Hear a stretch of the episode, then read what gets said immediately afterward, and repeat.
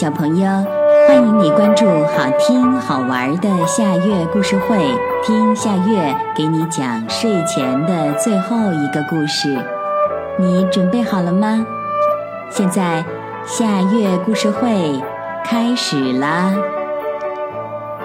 阳光很好的一天，下了很多很多天的雨。然后太阳一下子出来了，小狮子醒来的时候，看到阳光正从树叶间漏下来，在树底下印出了好多好多个小光斑。多么漂亮的阳光呀！小狮子抬头看看阳光，又看看身边的这片草地，它小心地挪了挪胖胖的屁股。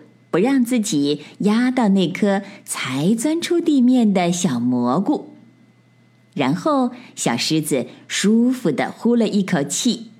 草叶上还沾着雨水，水珠打湿了小狮子的毛，让小狮子变得亮闪闪的。小狮子甩了甩脑袋，它喜欢看到水珠从身上跳下来。这么好的一天，我应该做点什么呢？小狮子伸了一个懒腰，看见几只蚂蚁正忙着爬上爬下。蚂蚁们找到了一颗被雨水打落的浆果，急匆匆地往家里赶。一个小小的水坑挡住了蚂蚁的路，小狮子伸出手指，让小蚂蚁爬了过去。正是浆果成熟的时候，果子都沉甸甸的挂在树梢上，散发着甜蜜蜜的香味儿。小狮子想，也许我可以趁着天晴去采一些野果送给小猴子们。可是鸟儿们正在枝头上蹦跳，它们哼着歌寻找亲爱的伙伴。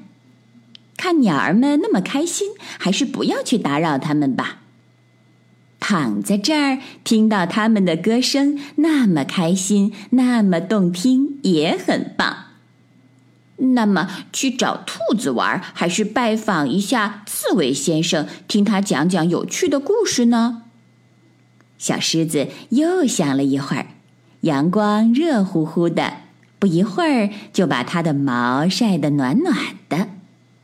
嗯。这么美好的一天，一定要让自己舒舒服服的。小狮子看看身边的植物叶子，它们被雨水洗得好干净，又被阳光晒得绿油油的。然后，小狮子又望望远处，它发现自己非常喜欢这样静静的欣赏风景，静静的聆听大自然的声音。